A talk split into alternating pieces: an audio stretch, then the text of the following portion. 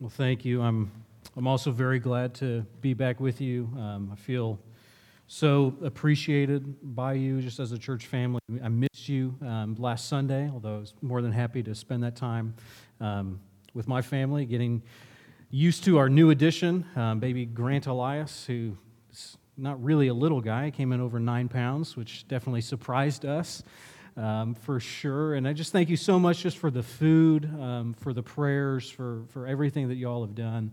Um, you know, he, he, came in with a broken arm, and at the beginning, that was incredibly scary. I'm thankful it was our second, so we were less scared, maybe, than we would have been otherwise. Um, but just especially, I think, because of your prayers, just every time we kept hearing from a doctor, the news kept getting better and better instead of starting with surgery in Oklahoma City every week. It's okay, seems like it's going to be fine and heal up on his own. So we're thank you for your continued prayers um, and just for everything that you you have done for us um, just as a family. I'm just so grateful to be to be your pastor. Um, I just feel so loved by you, and so just want to thank you for that. Um, also, to another small, quick announcement um, for Wednesday night. We're, I'm gonna, I'll be back this Wednesday um, on Zoom as our lesson to start kind of a new mini series um, so we're finished up with church history, and so we're going to start a small series just on who is God.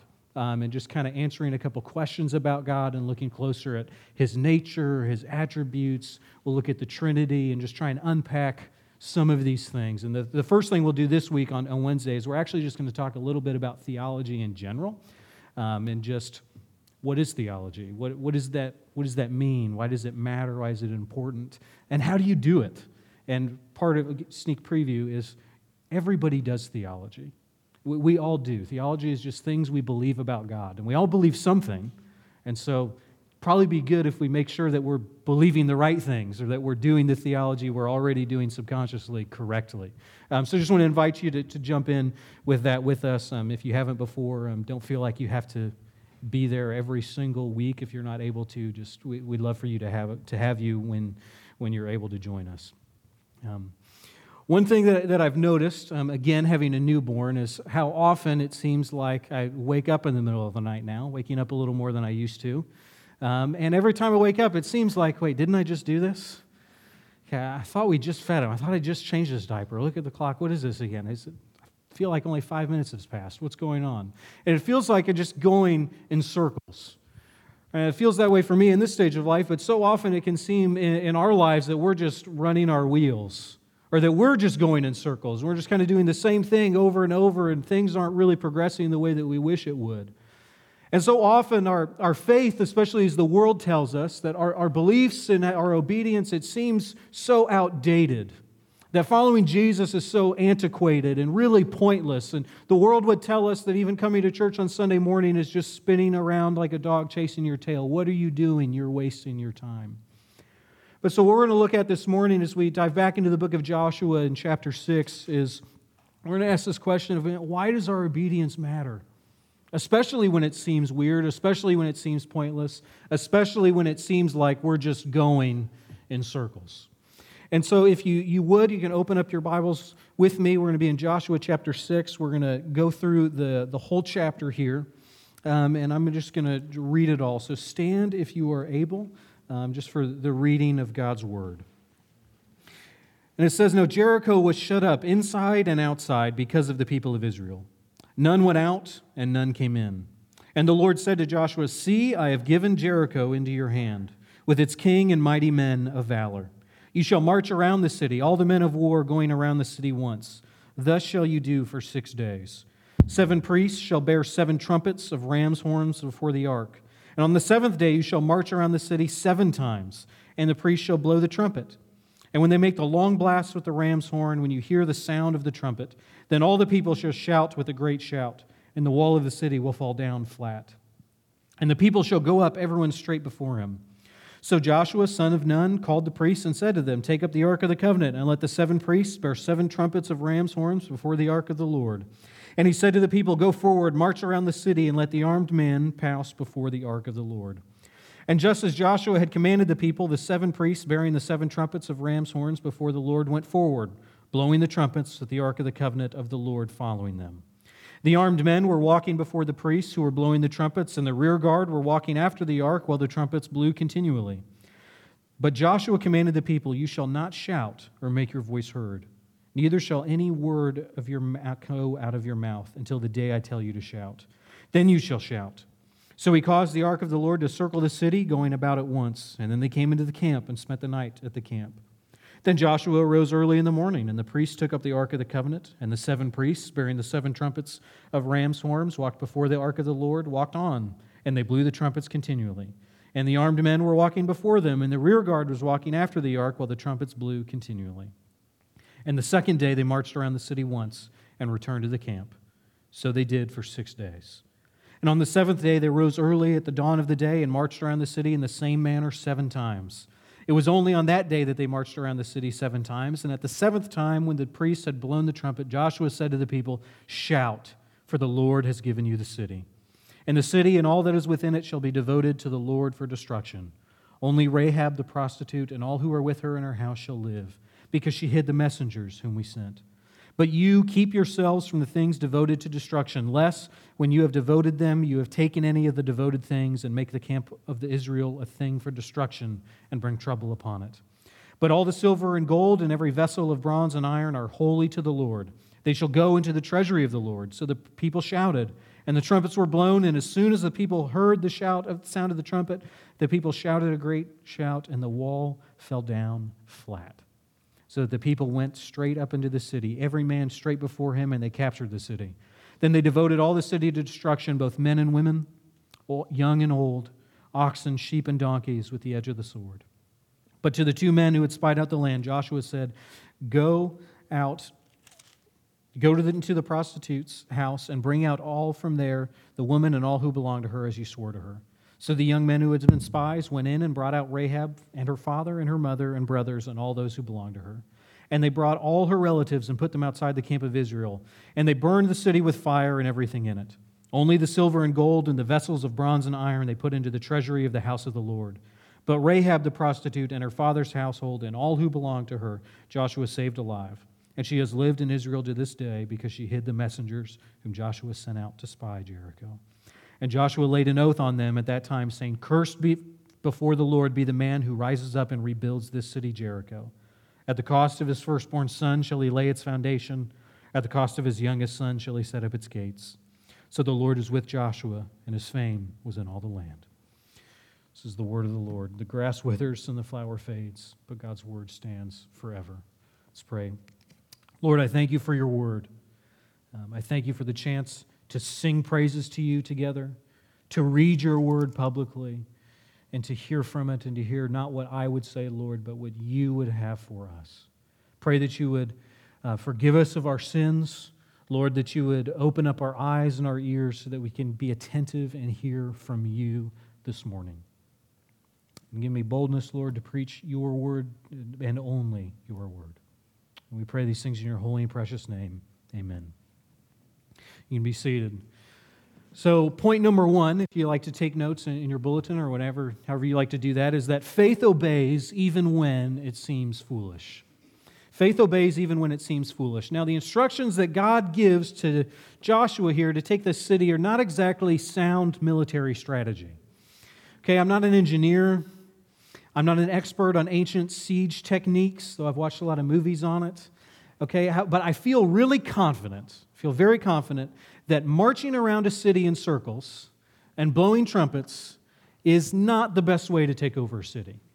Okay, I don't think it would even make a top 100 list on new strategies that you could do. I think this would not make it. If someone was in the planning room with Joshua, like, okay, how are we going to do this? And someone other than God said, hey, Joshua, I got a plan let's march in circles and let's blow some trumpets and let's just see what happens. I think he would get thrown out. Okay, he would probably lose his rank, and this person's obviously an idiot. We can't listen to anything they say. Right? And verse 1 really lays up how foolish this plan is because look, now Jericho is shut up inside and outside. It is making it clear these walls are shut. There is no way in. It's trying to build this image of the problem facing Jericho and facing the people of Israel. But God gives them details of this plan, really explicit details on exactly how this circling and this marching is supposed to look.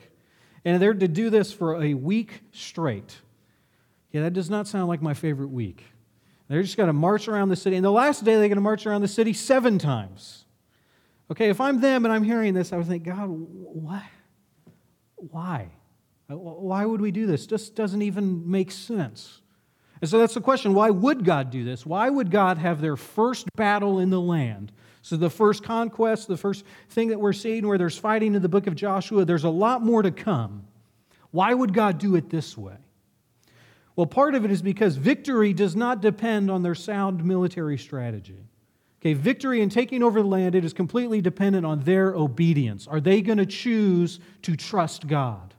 Are they going to obey Him even when it seems foolish? Because if they follow the instructions, then God's going to give them victory. But if they disobey, it's, they're, they're not going to have victory. And we'll see later there are going to be chapters to come where they actually have some sound military strategy. They do things differently. God has Joshua do some things that are smart to win, but he doesn't do that here, and he doesn't do it the first time because if that was what happened every time, then we could say, well, you know, really Israel won because Joshua is so smart. But God wants to set the tone very early. No, Joshua and the people of Israel only win because of God and his power. Victory doesn't depend on anything else other than faithful obedience. And the question is are they going to be obedient even when it seems foolish? Even when God's instructions don't make any sense? I think Veggie Tales, right, the, the classic, gets this right in their little episode on Jericho on how really dopey this is. And they just get mocked and laughed at by the, the people at Jericho. What are you dopes doing? You're just marching around the city. And here's the other thing in verse 10 as they're marching around here, okay, you'd think, okay, well, maybe it's going to be intimidating. It'll scare them. They'll see how powerful and big our army is. But they can't even talk. They have to be silent. You shall not make shout or make your voice heard. It's just a very quiet march around. The only thing you hear is some trumpets and footsteps. But here's the deal so much of what God asks us to do, not just what He asks Israel and Joshua to do, He asks us to do as believers, looks foolish. And to the world especially, it seems foolish. Why would we follow what God says about human sexuality? Why would we listen to what the Bible has to say about that? Why would I give my money away? And why would I be charitable and be generous to the poor who may just waste it just because God tells me to so? That doesn't make any sense. Why would I turn the other cheek on my enemy? He's just going to punch me again. Why would I love that person who hates me? They hate me, they're a jerk. Why wouldn't I just stand up and punch them in the face? They deserve it. Why would I forgive somebody seven times? They're just going to do it again. I'm going to have to forgive them one more time. Why would I march around seven times around this city? The last six times didn't do anything. The world tells us that obeying Jesus is dumb. The world tells us that, the world tells me, especially as a pastor, that spending my time just trying to open up and explain this book to you is a waste of time, and I should give you some different kind of wisdom. The world tells us that what we do, uh, trying to be faithful and obedient to God, is foolish. Can you imagine how Israel felt on the fourth day? Okay, we read through it fairly quickly. Maybe it didn't feel super quick, but as we're reading through it, right, it doesn't take long for us to experience it. This is a week. So on the fourth day, when they get out to march again and look at the walls, like, hey, does it look any shorter to you? Oh, no. It looks the same. I don't think anything's happened. How about the fifth day? Or that seventh day on their fourth lap around or the fifth lap, and I, these walls aren't budging. I don't know what God's doing. Do you, are, you, are you sure? Joshua, is this really what God wants us to do? And they have to be quiet. You know, that, that's probably good because if it was me, I would complain here. Okay, I'd be doing a lot of complaining, especially on the, that day of seven laps. Be like, man, who, who is in charge? Who came up with this? I didn't hear God say this. Are you sure? I mean, Moses, I would believe. Joshua, I don't know if he has it all together. But look what Israel does Israel has faith. And Israel obeys completely, even when it seems foolish. And it does seem foolish because look, do you notice when we read the passage, it feels like there's a lot of repetition there? Maybe you felt like I skipped back and I read the same verse twice because there's a lot of verses that just pop up and it's just kind of describing, well, then they got up and they marched around and they went to bed. Then they got up and they marched around again. Well, why would it do that? I don't think Joshua is just copy pasting and trying to make his book longer. I think what God is trying to make us see is even as you read it, get to the idea of how foolish this sounds, how hard that would have been to everyday trust, to everyday mark, take another lap around the city. But Israel does it, and they do it quietly, they do it without complaining. They believe God. They trust Him. They obey even when it seems foolish, even when it doesn't make any sense, even when the walls seem to be the same height every lap they take around. They trust that God will keep His word because that's what faith does. Faith obeys even when it seems foolish, even when it doesn't make sense, even when we don't understand. Faith trusts God's word, they don't question it. They have faith, and they prove their faith through their obedience. And we see the cry, their, their final shout that they give at the end, right in 20, is the, the word to describe that shout is actually, it's got two things going on. One, it's used often to describe a war cry. So you'd expect that, right? We're about to go into battle, so everyone's going to shout to intimidate, get your energy out because we're excited, and here we go. But it's also used to describe a shout of praise to the Lord. It's used to describe singing praises to God. And so both of these are kind of happening at the same time when they, the walls finally fall down when they shout out praises to God after doing all of these laps around the city. And what happens? The wall falls down flat. Not just a little bit. It doesn't just, you get a hole so one person can go in and it's all funnel through. It doesn't just get halfway down or a little bit. It falls completely flat. But only after they obey. And only after they obey completely. Now, point number two uh, for taking notes is that uh, disobedience brings fierce judgment. Disobedience brings fierce judgment. And now it's, I have to take some time here to talk about the judgment of God, especially because we need to talk about this because of what God describes how Joshua is supposed to treat the people of Jericho. If you look at 17, it describes, in the city and all that is within it shall be devoted to the Lord destruction. Okay, that sounds pretty serious, but 21 lays out how, how do they do this? How are they supposed to do this? And they devote all in the city to destruction, both men and women, young and old, oxen, sheep, and donkeys with the edge of the sword. They slaughter everybody in the town. Everyone, every living thing is dead, except for Rahab and her family. We're going to talk about her in a moment, but we need to sit and talk about judgment first. Because it's clear what God tells them to do is to wipe out every single person in the city, to wipe it off the map forever. And this is an uncomfortable passage. It should be an uncomfortable passage. And the rest of the book is going to be filled with passages like this. This is just the beginning of the conquest. And so that's why let's take time, let's talk about it now. Um, we'll touch on it a little bit as we go on, but I won't spend as much time later. But we, what we need to do is we need to sit here in the uncomfortableness of this without skipping over it. Because the reality is that God's judgment should always make us shudder. Seeing the judgment of God should give us pause it should make us uncomfortable. It shouldn't fill us with glee. It shouldn't just make us nod our heads and go, Yes, they got what they deserve. Woohoo. If we really understand God's judgment, it should make us afraid and it should make us pause to examine ourselves first to see if that judgment's not going to come for us next. And unbelievers often they will point to passages like this and many other places in the Bible and they will use it to talk about the cruel nature of God. And they will say, in fact, often that's why you hear the Old Testament God, right? Or, well, I like Jesus, but I don't like the Old Testament God. That, that God seems like a jerk. He seems really mean. Or they'll just use the word Old Testament to describe things that are brutal and terrible. And generally, they're thinking of passages like this. And, and somewhat, uh, there's a guttural response they have that, like, oh, that makes me uncomfortable. That's leading them that way, which is good, but they don't follow it out to where they should. But when we see this, it should cause us to pause and ask, why would God do this? Why does disobedience bring such fierce judgment from God? Is God just cruel? Does God just like watching women and children get slaughtered? Does he revel in the shedding of blood? Well, let's, let's take a closer look at this. So, uh, first, we need to see some of the things that this judgment is not. Look at verses 18 and 19. But you keep yourselves from the things devoted to destruction lest when you have devoted them, you take any of the devoted things and make the camp of Israel a thing for destruction and bring trouble on it. We're going to talk about that next week. They don't fully listen to this.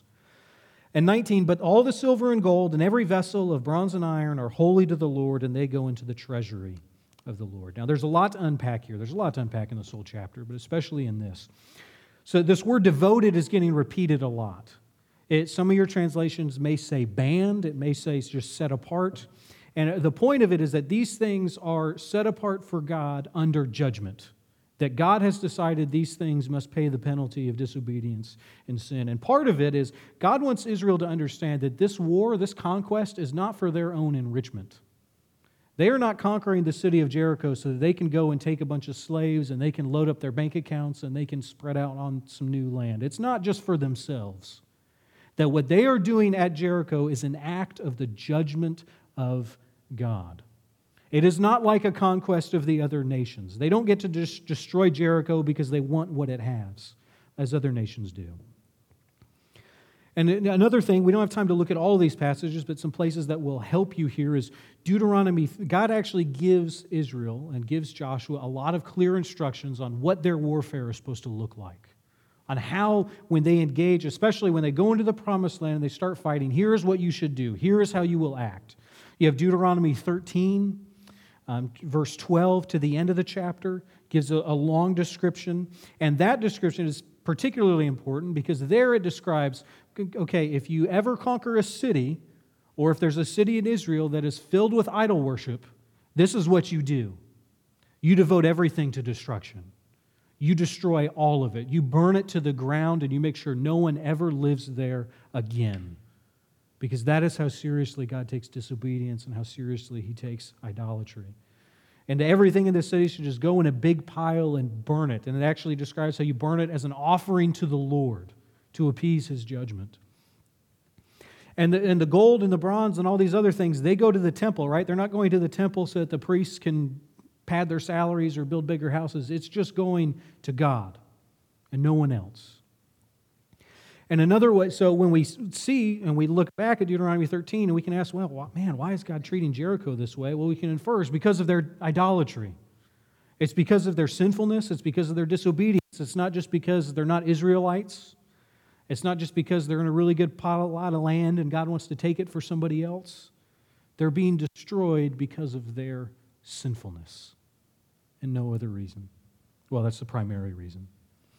And we may say, wow, that seems really extreme. Why would God do this? Well, if you actually go back to Genesis 15, okay, all the way back to God talking with Abraham, and God's making a promise with Abraham, and Abraham, I'm going to give you so many descendants. And not only that, I'm going to give your descendants the promised land.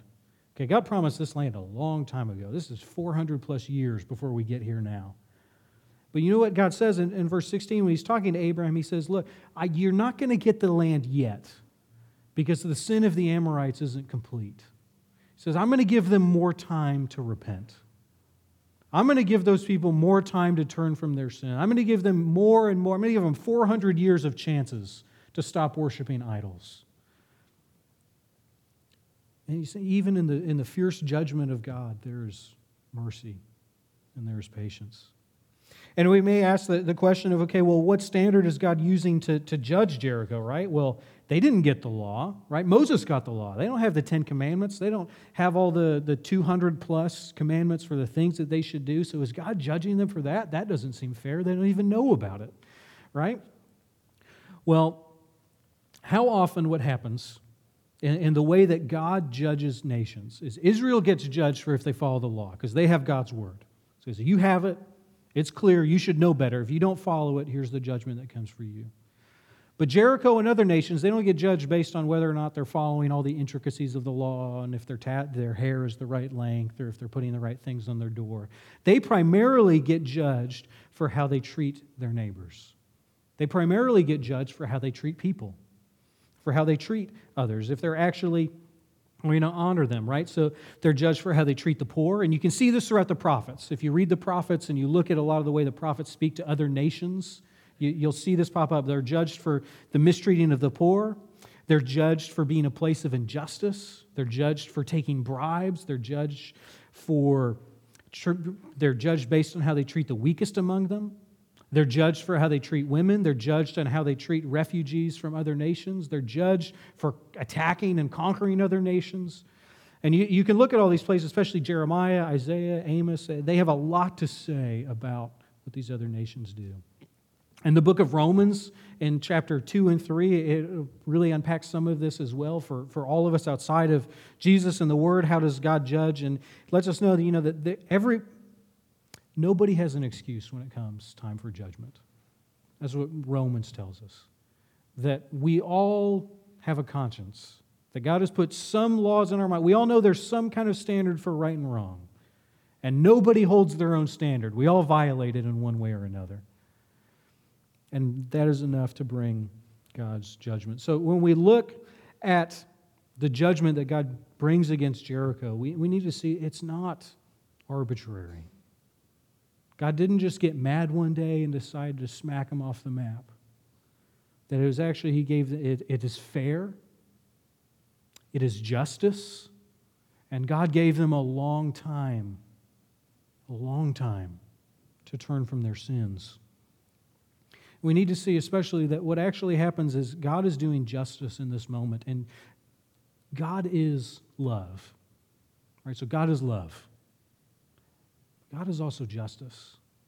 And God also brings judgment. So that raises the question well, how can a God of love do things like this? Well, part of an answer is you, you can think about it this way. Okay, I, I have two sons now. I'm very excited that I have two sons. One's only a little over a week old. I, I love both of those boys. If somebody harmed my sons, how would you think I would respond? If somebody really seriously harmed my sons, if my response was to just kind of shrug my shoulders and say, well, you know, it's okay, people make mistakes. Oh, you know, people are just basically good, so it's fine. Well, you know, we're supposed to forgive people, so it really doesn't matter. Just going to let this go. What would that make you wonder about how much I love, actually love my sons? Okay, if I could just shrug off somebody seriously harming them, then you, you would wonder, I don't know if you really love them. Well, because I love my sons, if someone harmed them, I would want justice. I would want God to bring justice. I would want something to happen to make this right. Well, if God is love, the reason he brings judgment is because he loves. If he never brought any judgment, and if he just shrugged his shoulders at 400 years of sin, at 400 years of sacrificing children on altars and mistreating and injustice, then what kind of God would that be? That doesn't seem like a God who really loves and who really cares. And so that, that is at least part of it. Why God has to bring judgment and why our disobedience brings fierce judgment is part, at least in part, because God desperately loves us and loves his people. And that sin violates that. Sin hurts the people that he loves. But we also need to see here, and this is maybe even more important, is that this is where disobedience leads. This is where sin leads. Sin always will lead to judgment. Sin will always really lead to death. And the next and God takes sin and disobedience seriously. Next week we'll look at two chapters where God really unleashes on Israel for their sin. And this chapter, it ends really with Joshua laying out this elaborate curse again, where he's saying, if you even try and build this city again, it's going to cost you your firstborn. You set up the gates, it's going to cost you your youngest son. We wonder, man, why would, why would he do that? Well, it's a reminder, too, to generations to come. This is how God feels about sin. This is how God feels about idolatry. Don't go back there. And we, we always need to be reminded, and we need to be reminded this morning about the judgment of God. And God's judgment, it's really not my favorite thing to preach, okay? Um, when I started to feel called to ministry and started dreaming and thinking about getting to preach every week, this wasn't what I thought I would love to do. Like, you know, I just want to preach on hell and fire and brimstone every week. That would be great. So, you know, pound the pulpit and get mad and tell everyone why they're going to hell if they don't turn to Jesus. Okay, that's not what I wanted to do. It's not what I like to do. It's not my favorite thing. But I cannot ignore it when it is explicitly in the text. Okay, when there are hard passages in Scripture, I, I, want to be the kind of pastor that leans into it and doesn't just brush over it and make you wonder, wait, what? We just skipped over that. That seemed kind of important. And the reality is that this is a warning for all of us, not just for unbelievers, that life outside of Jesus, life in sin and disobedience, it leads to eternal death. It doesn't mean I want to talk about it every week, but it is a reality. We cannot apologize for it. We cannot downplay it. Can't try and make it seem as if that is not true. And sin and this death, it leads to being separated from God for all eternity. Sin only ever leads to death and destruction. Sin is like a roller coaster that gives you thrills and it's exciting as it goes up and down, but at the end, it goes completely off the rails and launches you into a cavern to your, cavern to your death. Sin may feel good in a moment, but will never lead anywhere good. And this judgment and death, it's not something that as Christians I think we should be excited about or should, should clap and cheer for, but it's not something that we should be ashamed of either. And the reality is the fate that Jericho faces, the fate that Jericho experiences, is the fate that every single human being on earth deserves. It is the fate that you deserve, it is the fate that I deserve. We all deserve death, eternal death, because of our disobedience and because of our sin.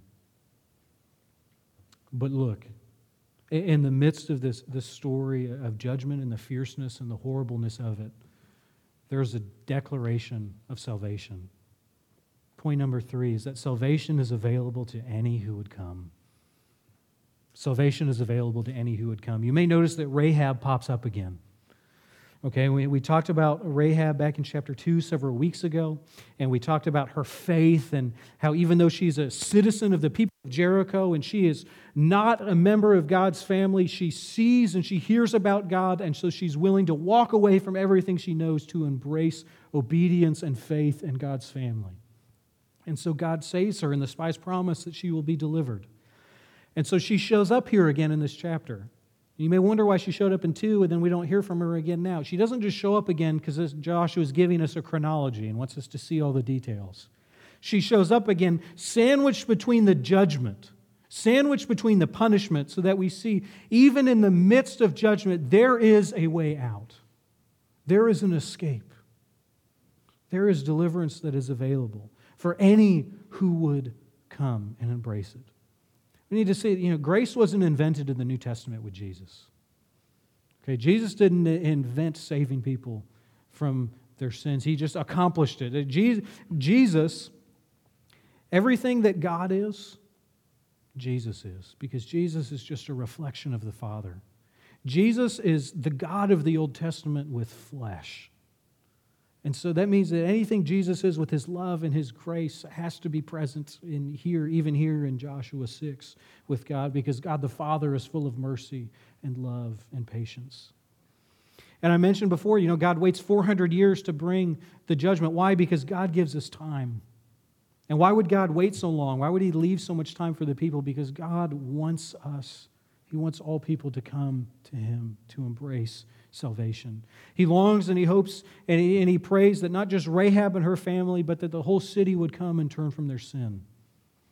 In Deuteronomy uh, 20, it's, a, it's another chapter I forgot to mention that, that lists out some, some rules and regulations for warfare for Israel. And one of them is that when they come to a city, they, before they go in, they give it a chance to repent and to turn to faith. And that's what God does. Grace is always waiting for us that, that God the Father sent Jesus down to earth to live a perfect life, to preach the kingdom, and to die on the cross for our sins, to pay the penalty, just so, not just so that we could be saved, and not just so we could be delivered from judgment, though that's what he does. But he, and he did that for, for any who would come, not just for the children of believers, not just for a, a handful of special disciples Jesus died for anyone who would be willing, including Rahab and her family. And Rahab reveals to us again, this is true, that no one is too far from God's grace. That God's grace is always open and available for us. And there is an escape from judgment. And the escape is the cross, and the escape is Jesus. And he didn't just die so that we could escape judgment at the end, he didn't just die so one day we can get our ticket to heaven and we get to go there and it'll be lovely and great. But He died so that we could have eternal life, not just then, but today. So that our lungs could be filled with the eternal life even now as we embrace Jesus. We could get a taste of it.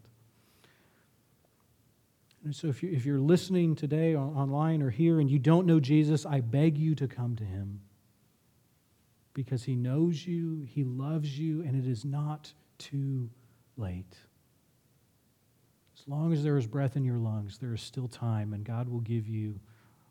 You don't know how much time He'll give you, but He will give you more time than any of us deserve because salvation is available to any who want it.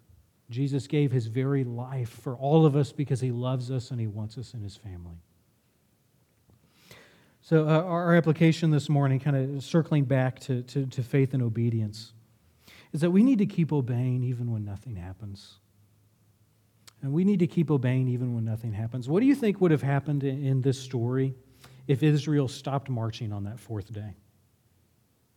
If Israel decided on, on the second day, no, Jesus, don't, or no, God, don't think this is that great of a plan. I think we'll just march in it. We're going to build some sweet ladders, get a nice siege tower I've been working on. We're just going to try that instead. Your plan doesn't seem very good.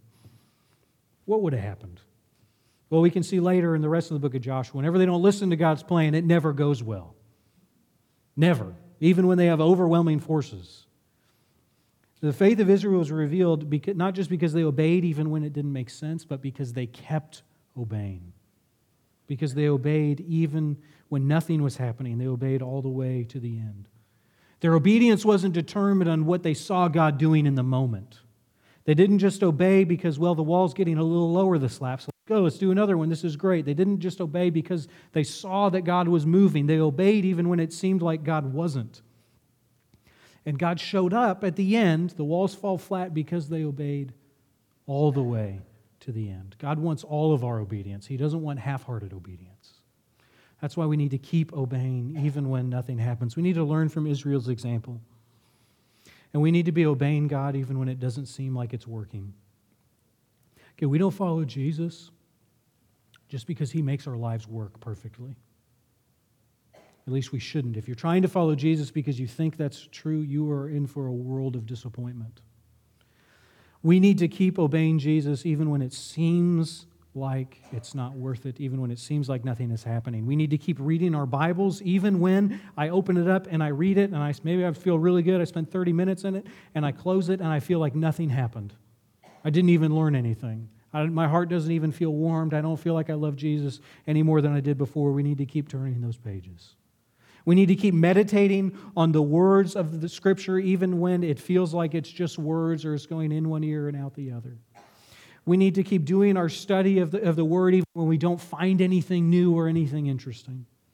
We need to keep reading God's word even when it bores us, even when it doesn't seem to make a difference in our lives.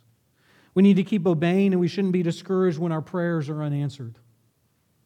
When that thing you've been praying about for four years, once again, still doesn't seem to come to pass. When that loved one you've been praying for for decades still doesn't come to faith, we need to keep praying. We keep obeying even when nothing is happening. We shouldn't be discouraged even when our obedience doesn't seem to get rewarded to keep obeying even when we're generous and we give and we're giving we're trying to we're tithing and we're giving away even more and we're trying to let god be in charge of our finances but yet then it seems issues come and more money's going out than is coming in. And we go god why, why are you doing? I'm doing the right things here god. We need to keep obeying. We need to keep loving our enemies or we need to keep loving that person who's hard for us to love even if they aren't getting nicer towards us. They're actually getting meaner we need to keep loving. We need to obey God seven times. We need to keep obeying even when nothing's happening. You see how often that word, that seven, just pops up over and over and over again. It's showing how much we need to press into obedience, that we just need to keep obeying over and over again. We need to keep obeying even when the world mocks you and tells you you're wasting your time. We need to keep obeying even when the enemy whispers in our ear that there's a bunch of other things we could be doing better with our time than being here on Sunday morning. When the enemy whispers in our ear that there are better things you could be doing than praying for as much as you are today. Even as our heart tells us that maybe things would go better if we just didn't obey as much, if we compromised just a little bit here, maybe things could go a little bit better. We need to keep obeying. And God just doesn't want us to be obedient today, but He wants us to be obedient tomorrow and then tomorrow after tomorrow, and obedient all the way to the end and all the tomorrows to come.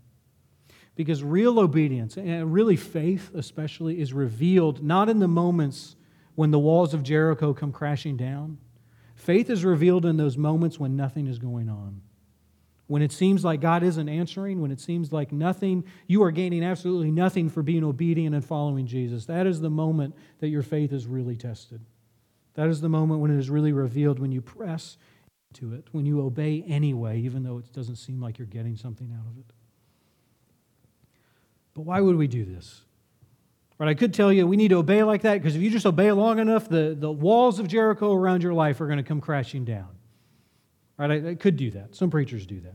You could say, you know, if you just obey long enough and you trust hard enough, every good thing will, will come true. You, you'll get wealth and stuff is going to happen and everything's going to work out for you. Just keep obeying until you get there. I, I, I hope that's true. I, I long and I pray and I wish that would be true for you. But what I, I don't know if it will be, and often I am sure there will be things in your life that you pray for that you never see come to pass. There will be days when you read God's word and you feel like there was nothing in it. There will be days that it takes everything in you just to be obedient, and you're going to finish at the end of the day and just be weary. We are only obedient if we only follow Jesus because we want things, because we want Him to give us something we are missing the entire point of obedience and we are missing the entire point of following Jesus. We need to be obedient and we need to keep obeying when nothing happens, not because it's what makes things happen, but because we love Jesus. That we read our Bibles even when it doesn't seem worth it because we love Jesus. That we pray even when those prayers go unanswered because we love Jesus. We come to church on Sunday, even if when we leave and we walk out, the sermon wasn't very good and we didn't like the music and we didn't even see any of our favorite people, because we love Jesus. Because that is why we come. We obey Jesus because we love Jesus. That is why. And, and, here's what I do know, church family the, the Jericho's walls in your life, whatever those are, they may never come tumbling down. They, that may never happen for you. But Hebrews 11 is filled with story after story after story of men and women and believers who never saw their walls come tumbling down, who longed and who prayed for a promised land they never got to see, who, who Moses, Abraham, who dreamed of a city that he never got to lay his eyes on. But if we ask who died without getting to see the victory that Joshua sees here, and his fame grows because he's obedient the fame of many of these believers did not grow. But here's what I do know if we got to stand face to face with any of those believers, or when we get to stand face to face with Jesus one day, our obedience will have been worth it. That when we get to look Jesus in the eyes on that last day, whenever that is for us, whether he comes or whether we go to meet him, when we are looking our Savior in the eye, I don't think at the back of our mind we're going to think, you know what, I really wish I would have punched that person because it would have been worth it. All right, you know what, I really wish I would have cheated on my taxes a little more because I think I could have got some better stuff to happen. You know what, I really wish I wouldn't have spent so much time praying because that didn't happen anyway, and well, now I'm here and it's all good, so that, that seemed like kind of a waste.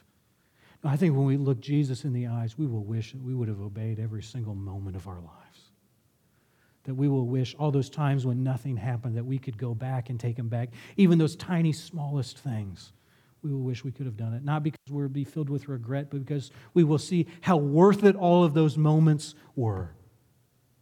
And in the glory and the wonder and the splendor of who Jesus is, and when our hearts are finally filled and they're not filled and corrupted by sin and all the distractions, when we just get to behold Jesus completely, we will see how lovely and wonderful He is, and that every single moment of obedience was worth it. It will be worth it.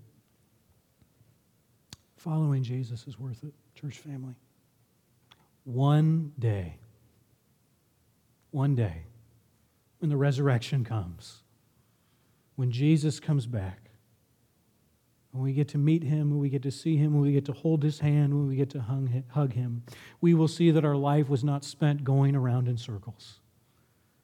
That all the moments we spent longing, pressing into obedience, the moments that were hard, the moments that we could barely open our Bibles, we had to force ourselves to do it, we will see that they were worth it because Jesus is worth it. Jesus is worth it all. So don't, don't give up. Don't stop on the third lap. Don't stop on the fifth lap. Keep obeying. Keep obeying even when nothing happens. Don't give up, church family, because Jesus is so worth it. And I don't want any of us to miss it. Bow our heads in prayer and invite our, our worship team to come back up and, and lead us in one more song. Lord, I thank you that you are worth it. Jesus, I pray that you would help us, God, because we can't even obey. We can't even make it around lap one, let alone lap six or lap 455, unless you come and help us, unless you give us the strength. Lord, would you open up our eyes to see how beautiful you are? Lord, would you continue to just give us a taste of your kingdom and the kingdom to come? Would you help us to see how lovely and wonderful and beautiful and how worth it it is to obey you and to follow you? And Jesus, remind us of that in the moments when we forget, in the moments we take our eyes off you. Because, Jesus, we love you. We love you so much, but we know that we need your help for us to love you even more, to love you the way that we should. Lord, would you give us the strength to keep obeying, to keep loving you, and remind us that it is so, so worth it. We pray this in your holy and precious name. Amen.